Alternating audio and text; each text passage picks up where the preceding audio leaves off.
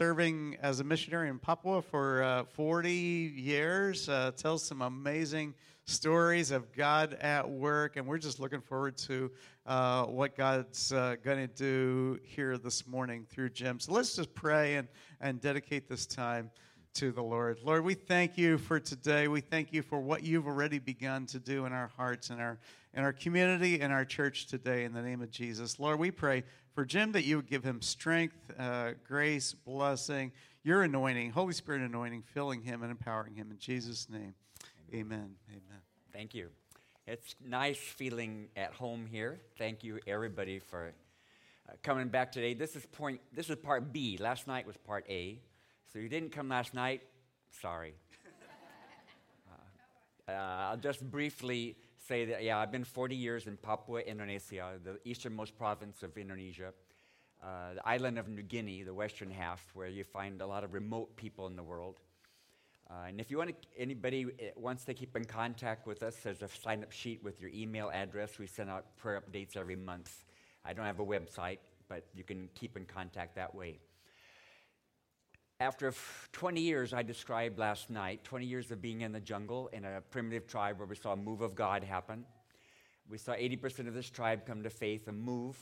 We did a New Testament translation of the scriptures for them, got them started on the Old Testament, uh, planted churches in all the villages, did medical clinics in all the villages, uh, taught them to read and write in their own language.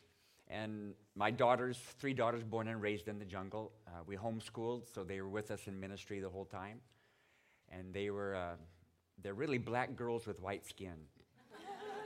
they really think like tribal girls, uh, and have learned to minister along with us. We put them on our shoulders, trekking through the jungle and paddling a canoe as a family to another village. So at early age, they serve God with us. We're, this is the missionary team. Uh, it was never mom and dad going off and doing ministry. So they gravitated, and you'll hear some, I brag on my kids a lot, and you'll hear me telling some stories today. But after 20 years, we were finished, and we said, God, where's the next tribe? And there's 250 tribes in Papua, 250 languages. And I thought God would lead us down the river to another tribe or over a range of mountains to another tribe. But God surprised us. He said, Jim, the tribe that's most unreached now is the younger generation. They have their own language, their own culture, and you're losing a whole generation. And I opened my eyes and saw it. All these young people leaving their tribal homelands, flooding to the emerging cities on the coastline, going to the city to look for jobs, look for school. In the end, they drop out of school, don't get jobs, and they're introduced to alcohol for the very first time. And all the modern drugs of the world are in our island. And HIV AIDS is highest in our island than any place else in Indonesia. 44% of all AIDS cases in Indonesia are on our island. We bury someone, uh, average one person a month from our church, a victim of AIDS. So we went to the city to start a new kind of church. And you remember last night I said, My wife and I have a motto. This is our family motto. We want to do those things that nobody else wants to do or can do. If somebody else can do it, let them do it. We want to do those things that nobody else wants to. And most churches know what to do with nice, clean cut young people. They don't know what to do with problem young people, broken young people. And that's the majority of young people today. Because this thing of broken home, dysfunctional family is no longer a Western phenomena. It's come to Asia, where we used to value family. Now, 50% of the f- marriages in Hong Kong end in divorce. Korea, the largest church in the world, is approaching 50% divorce rate. And who's the victim? These kids. And kids are growing up with a lot of problems and hurt, and pr- most churches don't know what to do with them. So we said, we'll go start a church for problem young people. So we came to the city and we took 12 young guys off the street, a gang of boys that are always drunk, a gang of drunks. We brought them into our home to live with us and that was our first church. I figured if Jesus can begin with 12 delinquents, I can begin with 12 delinquents. and these boys fell in love with Jesus, stopped drinking, turned their lives around. We tried to put them in local churches for ongoing discipleship. It didn't work. Because even though they changed inside, outwardly, they're still kind of rough looking. And they didn't know the language of the church. Often we have two languages inside language and outside language. They don't know the inside language. And they were restored in community life together with us, where they're accountable 24 7 for their thoughts, for their heart. If I just put them in a church that has a service on Sunday, they can't make it. So we had to start a new church for problem young people. Uh, we call it the, we had to start a new denomination, the Problem People Christian Church. and it grew, extrapolated from drunks to drug addicts to drug dealers to prostitutes to gang members to HIV AIDS patients to jail inmates to problem families, and now all of our congregations in Papua and several cities are all problem people. We often do a declaration of faith. We all stand on our feet at a celebration, we raise our hands, and we say, We're all problem people on a new road to God. Because we all are problem people. It's just some of us are better at hiding it than others. And when Jesus was on earth, who was attracted to Jesus? Problem people, sinners.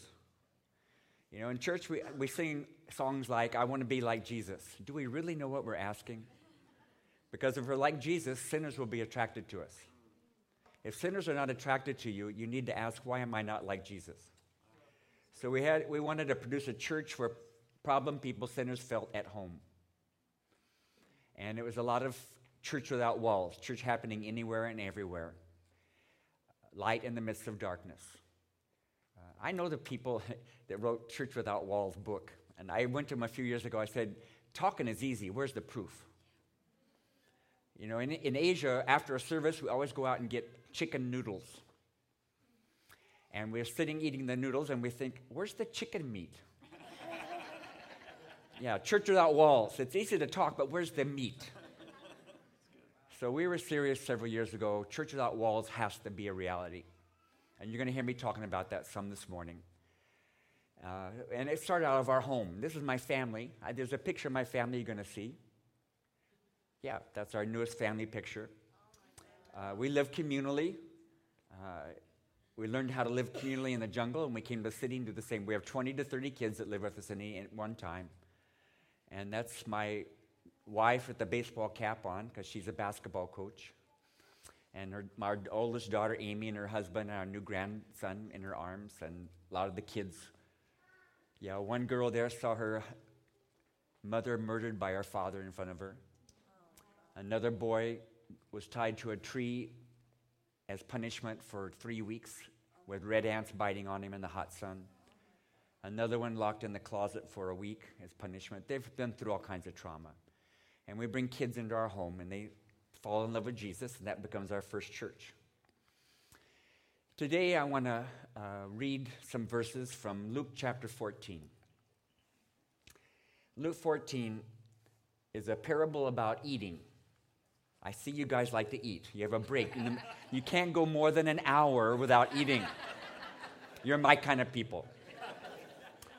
So just listen to this uh, Luke 14, uh, 15 through 24. When one of those at the table with Jesus heard this, he said, Blessed is the man who will eat at the feast in the kingdom of God. Jesus replied, A certain man was preparing a great banquet, and he invited many guests. At the time of the banquet, he sent his servant to tell those who had been invited, Come, for everything's now ready. But they all alike began to make excuses. The first one said, I've just bought a field and I must go and see it. Please excuse me. Another said, I just bought a yoke, of five yoke of oxen, and I'm on my way to try them out. Please excuse me. And still another said, I just got married, so I can't come. The servant came back and reported this to his master.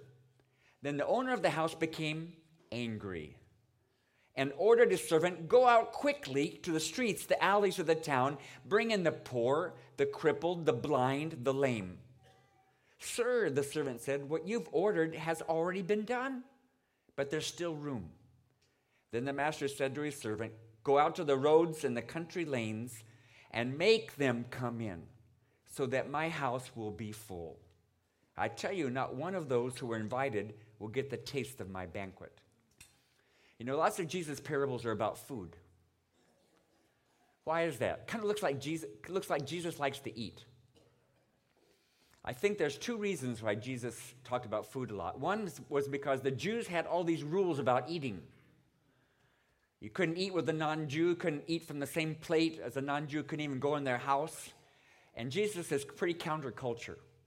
And he's trying to disturb those values. And I think that's part of the reason he likes to eat. But another one is eating is discipleship. When you eat with someone, you receive their food, you receive them. When you reject their food, you reject them. They thought God would even, in verse 15, they, you're saying, you know, God wouldn't even eat with these non Jews. And Jesus is saying, church is all about getting up close and personal with God at the banquet table, eating with Him. Discipling is bringing people to the banquet table to eat and start to find out who this Jesus is. It's a process. There was a guy with an orphanage a few a while a long time ago. Uh, he'd see his kids in the orphanage playing around, and he said, "This is too frivolous. I order from now on no more playing. Everybody must be very serious and do homework." I don't think that's real good. I don't think Jesus would have done it that way. With our kids, these 20 kids that live with us, this is our first church. They're all now becoming leaders in our church and rising up, and we're reproducing through the kids that live with us.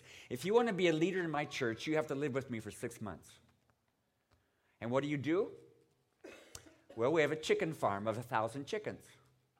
So every morning we go out and feed chickens, and every afternoon. So if you want to be a leader in our church, you must feed chickens for six months, then you can be a leader. I'm serious. Because it's all about character development, not Bible knowledge. We eat together, we cry together, we play basketball together, we feed chickens together, we pray for the sick together. Any one time, two or three of our kids are HIV positive, and we care for them till their last day. We love on HIV patients till their last day. I can still remember the last baptism we had. My wife is carrying this girl. She's in stage four AIDS. She's only got skin on bones, no meat. And she's being carried into the, this pond of water my wife's carrying her in because she can't walk. And she's got a grin from ear to ear. And Joan dunks her underwater and comes out, and we all celebrate and pray. And seven days later, God took her. That's what we do as a family. That's church. Okay, let me. T- what would you see at four in the afternoon? If you came to my house, what would you see? We have a, a hectare and a half on the edge of town. We grow all of our own food. We have our chicken farm. We have fish ponds. We do all this stuff. And we have a clinic, a medical clinic for the poor that my daughter Amy runs. Amy grew up in the jungle helping mom in the clinic. At age 12, she's delivering breech babies. She's giving injections. She's setting broken bones. She's suturing wounds from the tribal wars, all at age 12. So she naturally gravitated to medical training in America so she could get the theory to match the practice she already knew how to do. And she came back and does our medical clinic. She has 100 patients a day malaria, HIV, all kinds of things, tuberculosis. And they'll be walking in. The afternoon at 4, you'll see people walking in to the clinic. And who are the clinic workers? All the girls that live with us. So if you come into the clinic, a 10 year old will take your vital signs, a 12 year old will give you an injection. A 14 year old will dispense the medication, and they're really good. Amy's really trained them well. And you get your medication, but you don't go home because you, now you need your prayer. Medicine's no good unless it's activated with prayer. so they all come out and they sit around two basketball courts that we have in our front yard, waiting for their prayer. And we'll have 80 kids come and play basketball every afternoon. Everything from elementary, junior high, high school, college. My wife is a prep basketball coach. Three years ago, she was named High School Basketball Coach of the Year in Indonesia. And we use basketball to restore broken young people. We do basketball church. So you play ball, you get sweaty, and then you eat fried bananas and talk about life. That's church. So all the people are sitting around the basketball court as the basketball scrimmaging is going on. And Joan will be, she'll be refereeing two, two courts, and then there's a break for 10 minutes. And all the sweaty basketball players go off to the perimeter where the patients are sitting, laying hands on the sick and praying for them. And this goes on for 10 minutes, and then they come back and play ball some more. And those patients leave, and their, their new patients come and take their place. And this goes on all afternoon. Ministry is very organic, very natural. And if you ask any of our kids, why do you do this? That's what they'll say. This is who we are, this is what we do. That's discipleship. Coming to the banquet table with Jesus, eating with him, normal everyday life in God with other people, seeing a new alternative that you never knew possible for you, and going along with somebody else in that alternative. That's discipleship. And that's what Jesus is saying here. You know, it's all about eating together, life together, life on life. So here's the scenario. This man lets everybody know he's in advance he's going to have a party without specifying what day and time. And everybody in honor says, Sure, I'm going to come. Nobody would refuse because that's impolite. But then on the very day he's going to do it, he sends his servant again and tells them, Today's the day, this is the time, come. And these people made excuses, one after another. And guys, the excuses they made are no different than the excuses we still make today. We've not become more clever at all. We still make the same excuses. I want you to listen to these excuses in modern language. Okay, the first one, verse 18. I've got I've got to pay attention to this newly acquired land. Okay, what would that sound like in modern America today in a contemporary translation? I've got no time for God because every waking minute I've got to work to make ends meet. You ever heard that? Did you ever say it yourself? No time to pray. No time to go to cell group. No time to give money to God. Everything I get, I've got to give to the mortgage of my house. I once spoke at a city in America, and afterwards, a young couple came to me and wanted to have some counseling. And I go into a back room, and the man, the young guy, says, Jim, I bought a house. And now every penny I get every week, month goes to paying off this mortgage. I've got nothing to give God, to give my church, to give back. He's on his knees weeping. And I realized that day this is a spiritual stronghold on this man's life. And he could not get out of this the spiritual stronghold of materialism.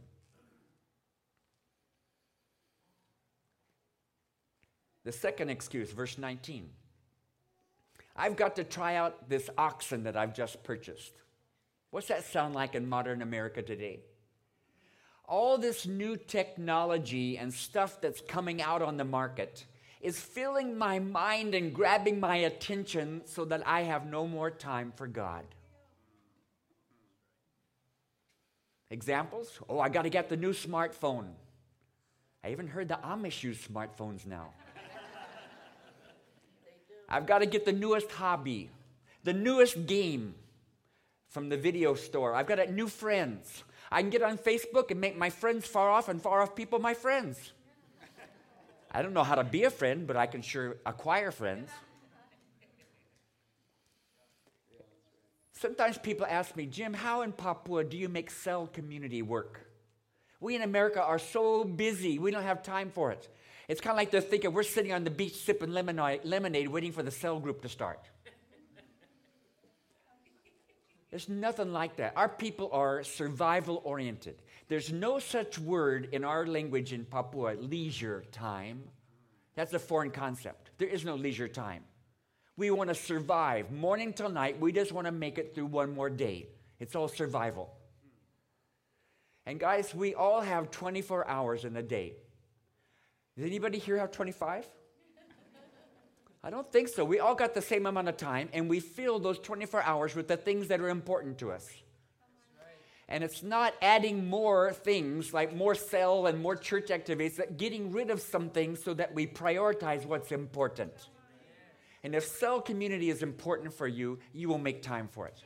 you'll get rid of some of the other stuff. There's still a third excuse. Verse 20. I just got married. That's a pretty good one. This is what it sounds like today. I'm so motivated to build a secure and happy family that I've forgotten the Lord, who is the key to having a secure and happy family. He's probably thinking of Deuteronomy chapter 24, verse 5, that sounds like this If a man has recently married, he must not be sent to war or have any other duty laid on him. For one year, he is to be free to stay at home and bring happiness to the wife he has married. Wow, all you ladies, you like that, don't you? Pretty cool. One year, your husband has to serve you. This guy is probably thinking of that verse. Listen to this. There are a lot of good things in this life, but don't let them rob you from accepting the Lord's invitation to be with Him. There's really just two commands that we need to follow, people. Matthew 22, love the Lord your God with all your heart, soul, mind, and strength. And Matthew 28, yeah, bring as many people with you to heaven as you can. Love God and bring as many people. Those are the two commands that we have to, to, to, as our goals in this life.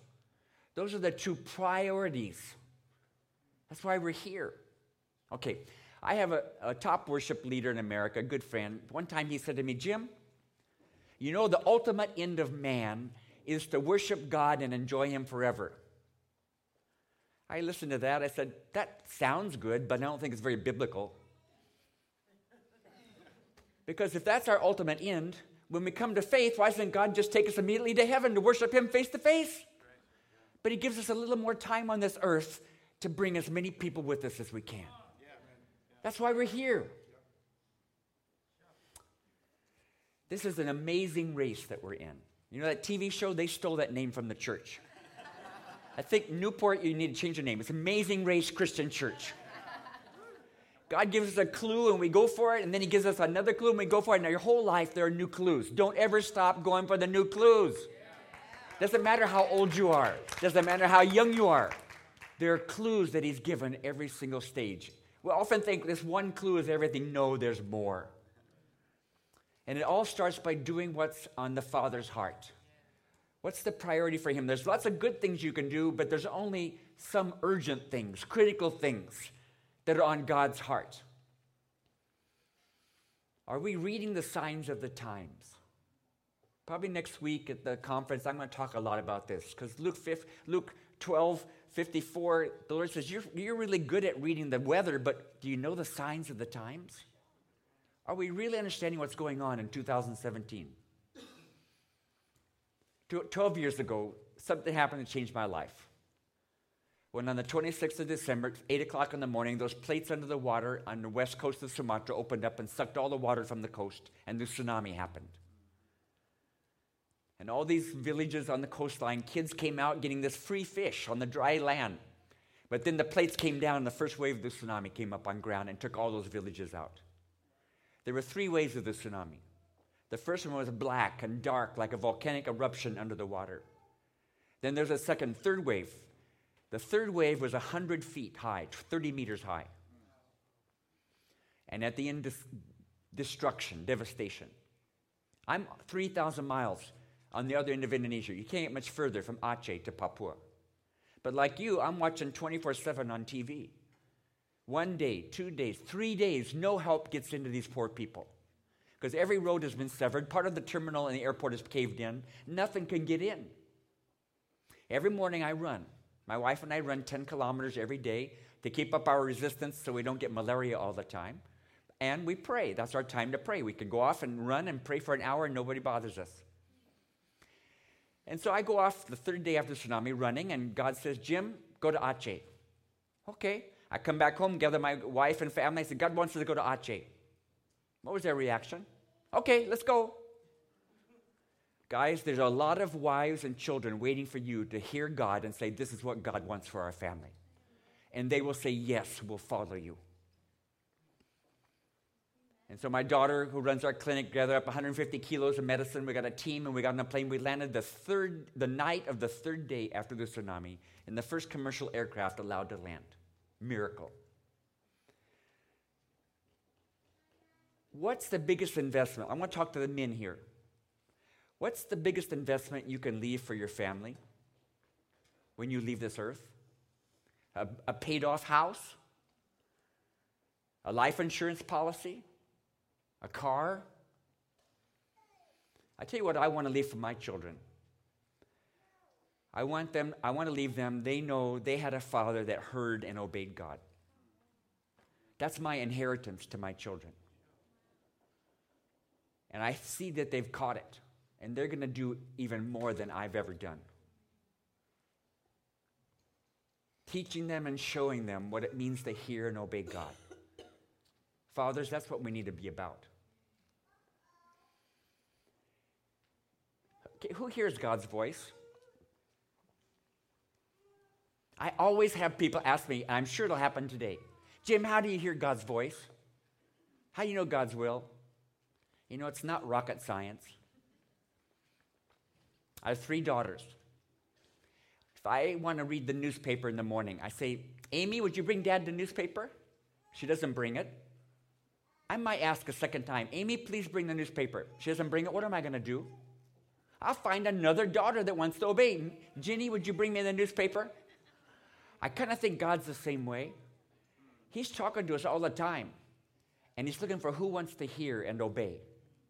And the biggest problem is we've heard God and we didn't obey, and it's like a pipe that's clogged up. Start doing what He's told you to do, and you'll hear more.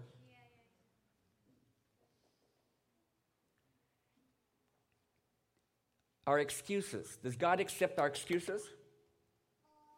He not only doesn't accept them, he says in verse 21, he's angry by them. God is angered by our excuses.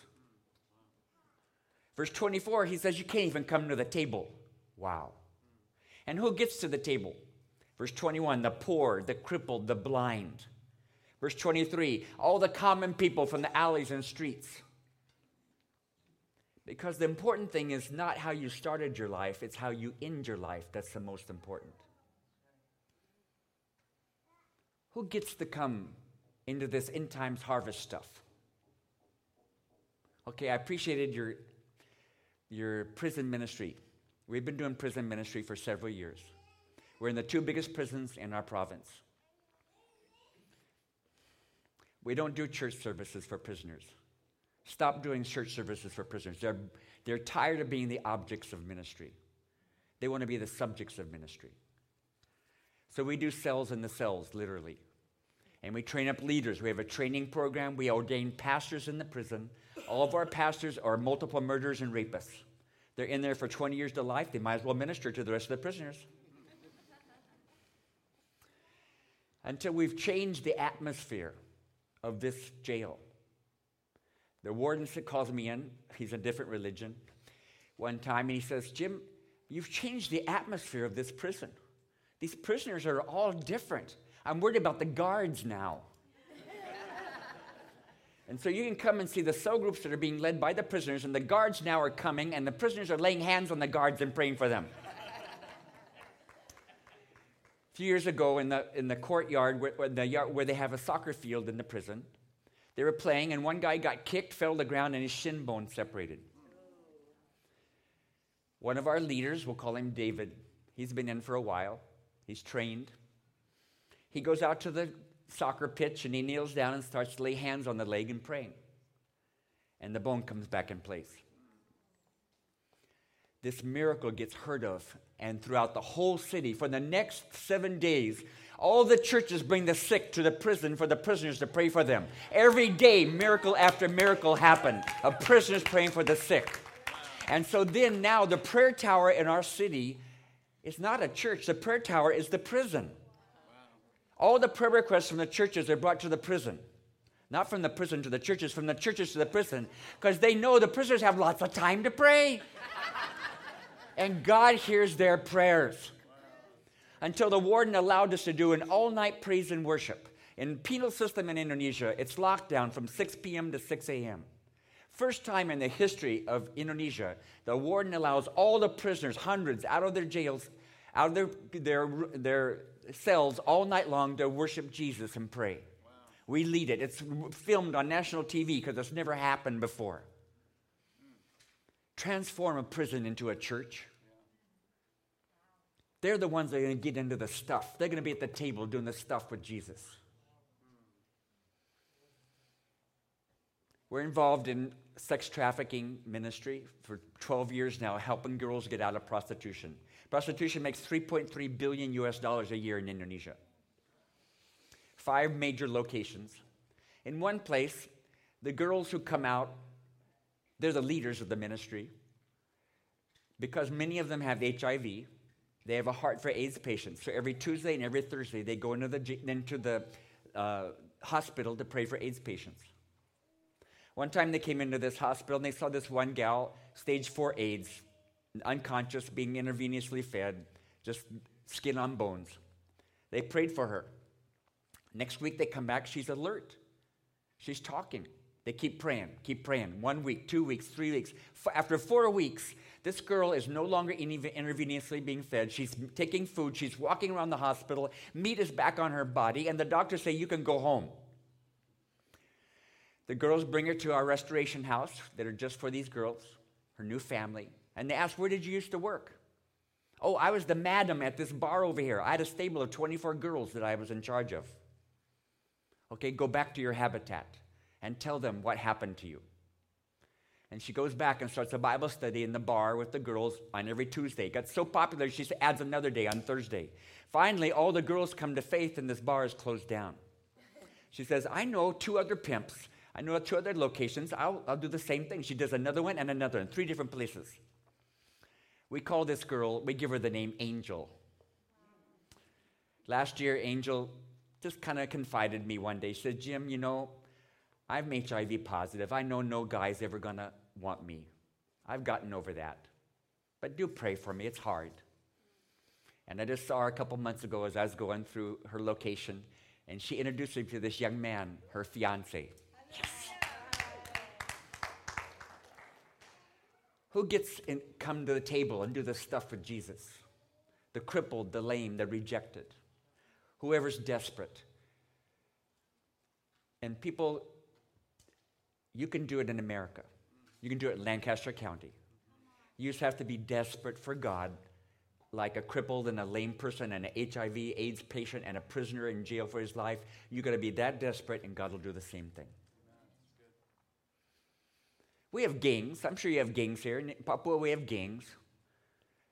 We have one motorcycle gang in our, in our city. These are all boys that soup up their bikes and they terrorize the community. They're all from off island, they're all a different religion. And uh, people are very afraid of them, the police are always chasing them. I'm thinking, how can I get into this gang and bring Jesus? I'm not going to bring them to church, I'm going to bring Jesus to them. I want how can you have a motorcycle gang church? So I started taking my motorcycle. I don't ride a, drive a car. Every day I just drive a motorcycle. And I take my bike to this, this motorcycle repair shop that one of the boys from the gang works at. Every week I'd take it. Not because it needed working, because I want to make relationship. And he was very open. And turns out he's the leader of the gang. And I finally asked, Would you guys like to start looking at the teachings of Jesus? And he said, Yes. And so I started Discovery Bible Study. Why would they want to study the teachings of Jesus? Because they're tired of the police chasing them and they want to change their image in the community. I said, I think I know some teachings that'll help you change your image. And so we studied the teachings of Jesus, and they went out and planted trees in the community. We studied the teachings of Jesus, they went out and cleaned up the garbage in the open air market. We studied the teachings of Jesus. On rainy days, they take umbrellas and help old grandmas cross the street. These gangsters helping old grandmas cross the street. And they're beloved by the community now. The teachings of Jesus did that for them. Who's going to get to the table? at that end times feast. Kind of like a, a lot of unexpected people. And why did they come? Verse 21, they were brought. They were made to come, verse 23. Someone realized this is urgent. It's now or never. Okay, a couple years ago, I was in one major city of uh, Indonesia doing a, a, a thing for a bunch of churches. At the end, it was kind of like a missions conference. At the end, all the pastors come to me and they say, Jim, we're really worried because there's no more kids in church. And I said, That's not a, a new phenomena. That's been happening for a long time. And it's not just the church. All my, my Muslim cleric friends say there's not many kids on Friday prayers in the mosque either. It's a phenomenon worldwide that young people are saying no to formal religion. But they have spiritual hunger like never before. It's just we don't know how to communicate that. So I said, the kids are gathering. They're not coming to church, but they're gathering somewhere. You got to find them. So I went looking for them in the city. I found them all behind the mall next to the waterfront. Every Saturday night, they all gather there. 10,000. I counted them. They're not in one place, they're kilometer after kilometer, all in small groups because they're looking for community. There's the motorcycle gang, there's the hip hop gang, the breakdance gang, the rapper gang, the street basketball gang, the LGBT gang, every stripe and color. And they don't ever go to church, they don't go to any religious institution. But they have spiritual hunger. So we go, start going in one by one trying to bring a discovery group of these teachers of Jesus will help us with our daily problems. One, two, three. After one year, 24 groups have now started following Jesus. In one year, we had a church of 2,000.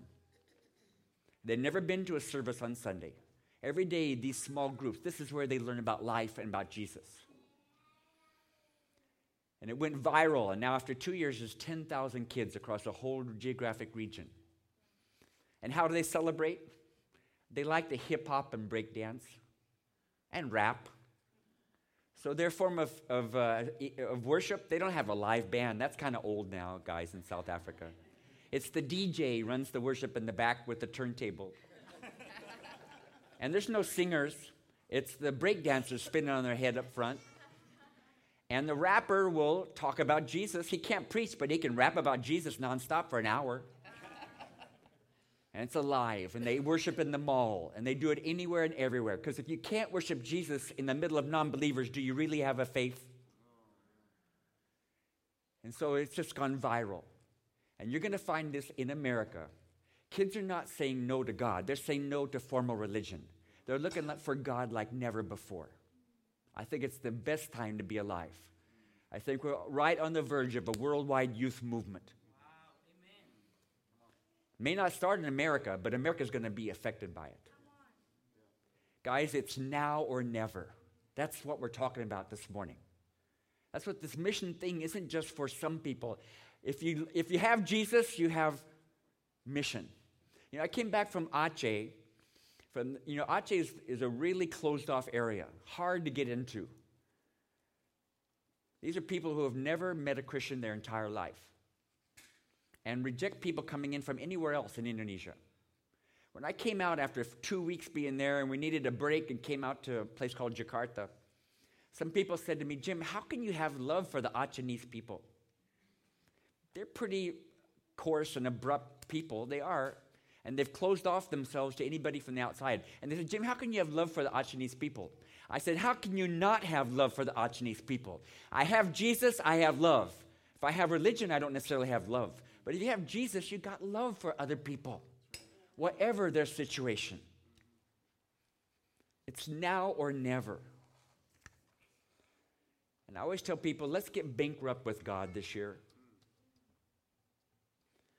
You know, in, in, in, Luke chapter 9, Jesus talks about the, the cost of being a disciple. In the very last verse, 62, he says, Anybody who puts a hand to the plow and looks back is not fit for the kingdom of heaven. Don't look back. Say it with me. Don't look back. Again, don't look back. Some of you are saying, Jim, this mission thing, yeah, we tried it. It doesn't work for us. Other people can go do that. Don't look back at your past failures. People ask me, Jim, what are you doing with these problem young people? What's your goal? Mission. We've sent 12 missionaries in other places all around and all across Indonesia, others. Because we want to send these problem kids. How can you send addicts and prostitutes to be missionaries. Easy. I do what Jesus says. Don't look back. Don't look back at your past problems. Look where the shepherd is leading you. Look where, the, where Jesus is leading and go with him right now. Don't look back at your past successes.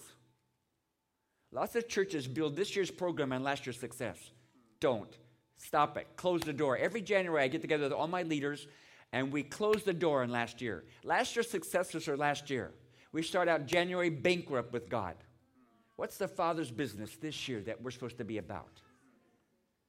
Don't build on last year. It's now or never, getting bankrupt with God. And folks, this year there's going to be lots of challenges. It's going to get chaotic, I guarantee it. And we got to learn to thrive in the midst of chaos. Still remember the first time I went to Vietnam. This is like 25 years ago, Hanoi, before the U.S. embargo was lifted. I was there. The, the underground church had invited me. I was staying at some place, and they came and picked me up for the service. You know when their service is? 12 midnight. And this boy in a dilapidated motorcycle looked like a World War II relic picked me up and he gave me a trench coat and a hat and sunglasses. This is 12 midnight. They don't want me to look like a foreigner. So I get on the back of this motorcycle and he goes around town for about a half an hour making sure nobody's following from the back. And we come out to the high rise apartment building and we go into this floor, to this room where there's a hundred people packed into this. They've been there three hours praying, preparing their heart to receive the word. And I spoke through a translator. And afterwards, I sat with the three leaders of this movement and I asked them, What's the biggest prayer request I can take back to Indonesia? I don't know about you, but I often pray for people in communist countries that persecution would be lifted so they'd be free to worship God wherever. That's not what they asked. They said, Jim, pray for us. We're worried that if persecution lessens, the church will get lazy. Pray for us. You see, they had learned to thrive in the midst of persecution. The world's going to get more chaotic, more dangerous, and we need to know how to thrive in the midst of that. Nothing holds us back. God's rearranging the pieces of the puzzle for end times harvest. Are we realizing it? I'll close with just a last illustration. I was in Cuba doing a training for underground church. And we're in some secluded area with a whole bunch of people, and about this size, and it was really far out in the countryside so no one could see them. And I gave an invitation, and the three leaders of this movement got, came forward, got on their knees, and cried out to God. They said, We leaders have to respond before anybody else. Wow. I wanted to get to know these guys after the service. Afterwards, I was spending time with them, and one guy I'll never forget till today. His name was Roberto. Roberto said, I'm an evangelist. I like to plant churches. But the doctors say I'm sick. They say I have cancer. The doctors have given me six months to live. So I promise God, with every month I have, I'll plant a new church. Wow. Folks, that was several years ago. Roberto's still alive today, and he's planting a church every month. I believe God has elongated his life because he lined up his purposes with God's purposes. My last illustration, my hero, my daughter. Amy does our medical program.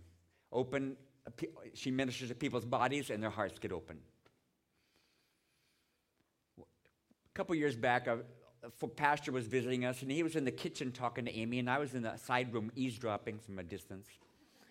And he asked Amy, Amy, if you had a check and you could enter any amount of money, what would be your dream? She was puzzled by that question because she'd never been asked that question.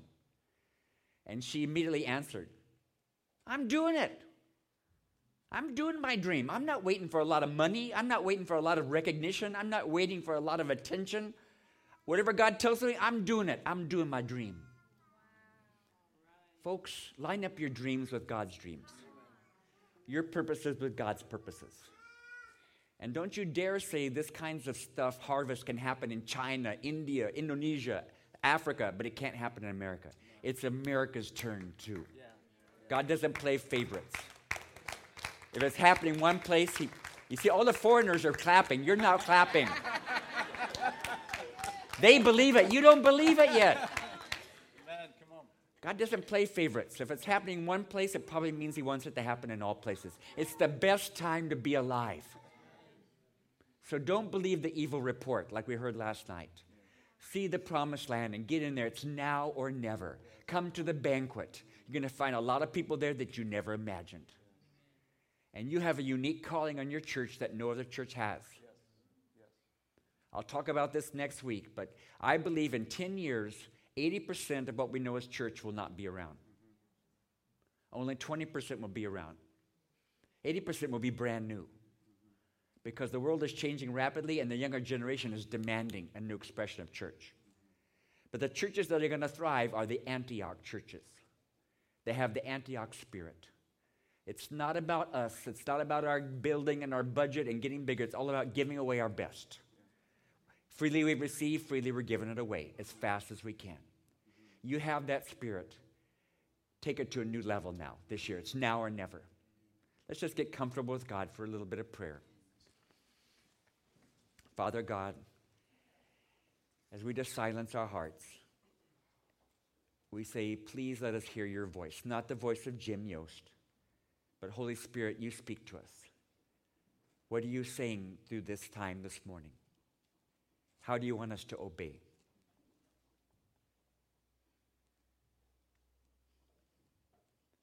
What you say personally to me as a father? What do you say to me as a mother? What do you say to me as a daughter? What do you say to me as a son?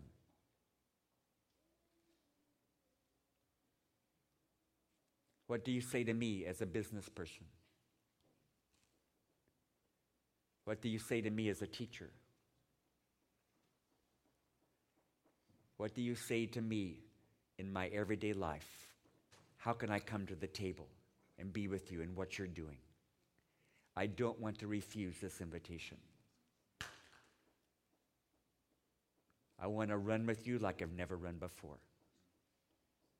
I'm not going to ask for a vacation. I'm not going to ask to slow down. Lord, take us on a new amazing race to run faster than we've ever run before.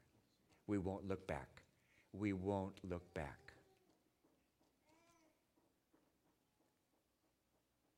Whatever God's saying to you right now, say, Yes, Lord, I'm hearing you. I'll obey quickly today, tonight, tomorrow morning. It will become part of the DNA of my life and my family and our church. Never the same. We want to be at the table with you.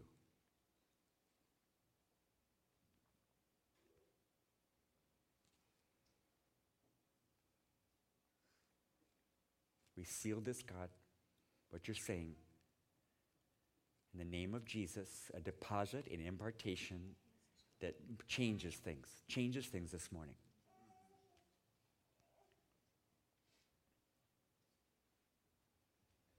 We'll never pray the same. We'll never play music the same. We'll never sing the same.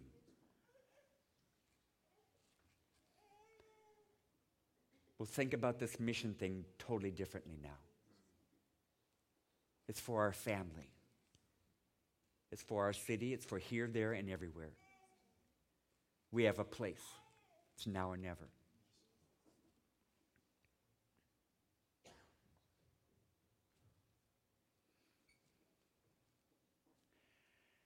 I want to ask what you're hearing God say to you.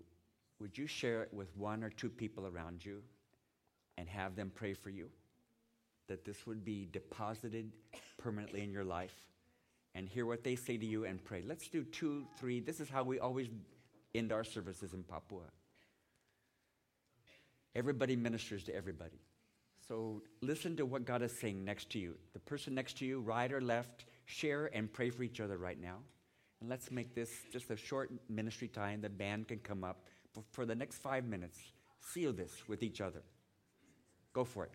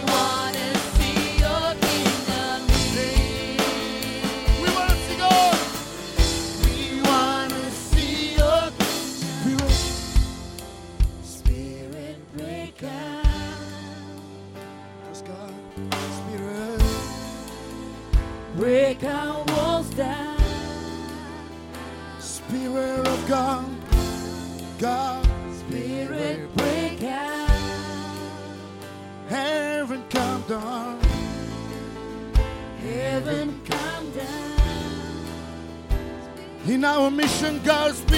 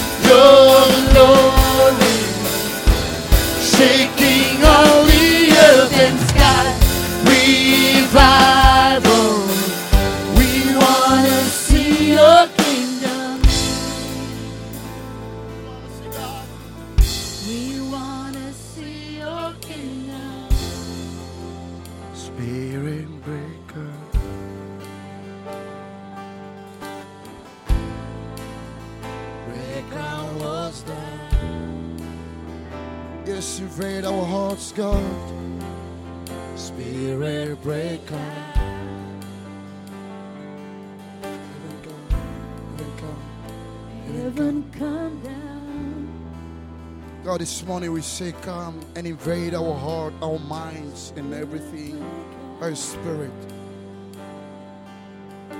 We don't want to see you, God, the way we used to see you, Jesus. Revival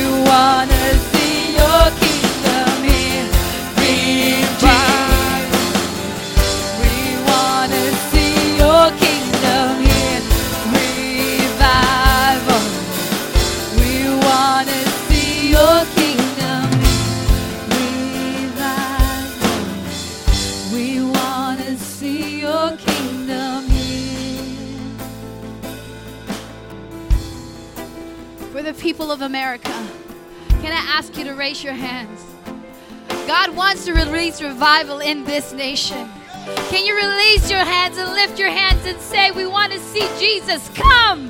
Come in this nation. Come and infiltrate our lives. Come and infiltrate God, our communities. And we're saying here, Jesus, King Jesus, you're the name we lifted high. Your glory shaking up the earth and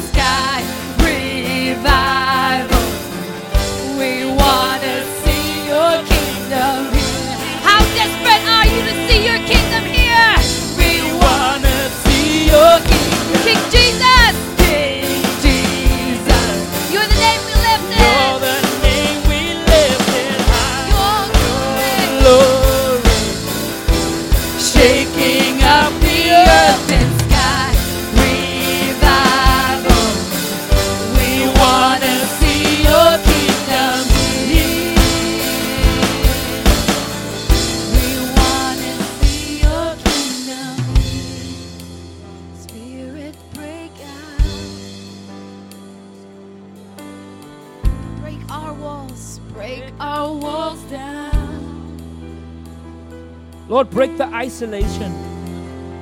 God, break the isolation, Lord, where we've isolated ourselves from unbelievers. And the lost, break the isolation, God. Let the Spirit of the Lord break out, break out of us, to be poured out, to be poured into the lost. God, I pray for that release today in the name of Jesus. Lord, you're giving us a challenge today to step out, to step out into your purposes, God, to take a leap of faith. We don't just want to sing about revival. We want to see that you touch lives in our day, God. Lord, we want to serve our generation. We don't want to wait for the next generation. We want to see our generation impacted with the love of God, with the glory of God, with the power of God, with the life of God.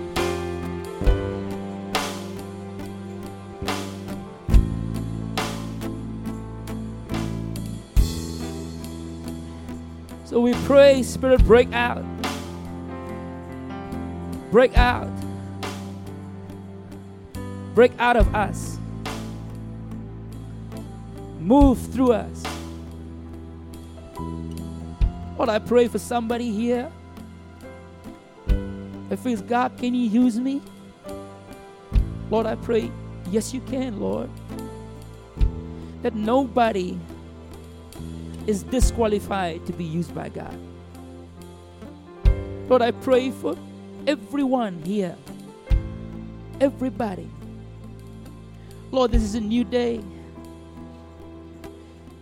I pray for your mercies to be new. We declare your loving kindness and your tender mercies today. New mercies to reach everybody. New mercies to reach everybody. Lord, when the spies went into Jericho and they met the harlot, God, and she showed kindness to them. And that was great salvation, God, upon her family. God, I pray that we will see the kingdom work out towards harlots, to those people that we didn't even know where, where there's refuge, where there's provision, God. Lord, let us see a move of God in Lancaster that we've never seen before. Lord, I pray all you want is somebody to be available. Available, and you enable us as we are available to you, Lord. I pray for the youth. I pray for the children. I pray, God, that our hearts be tender towards your purposes today. In the name of Jesus.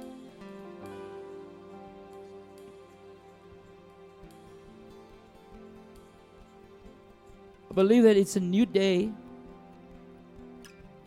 in Dove. Larry, Larry, I see the Lord turning a new page for Dove. A new day. Lord, I thank you for a new day for Dove International. I thank you for what you're about to do, Lord. I pray for our leaders. We lift up every leader in Dove.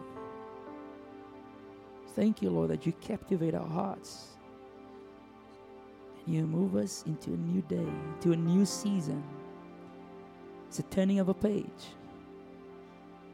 That you will write a new day and a new story, Lord. Thank you, Father.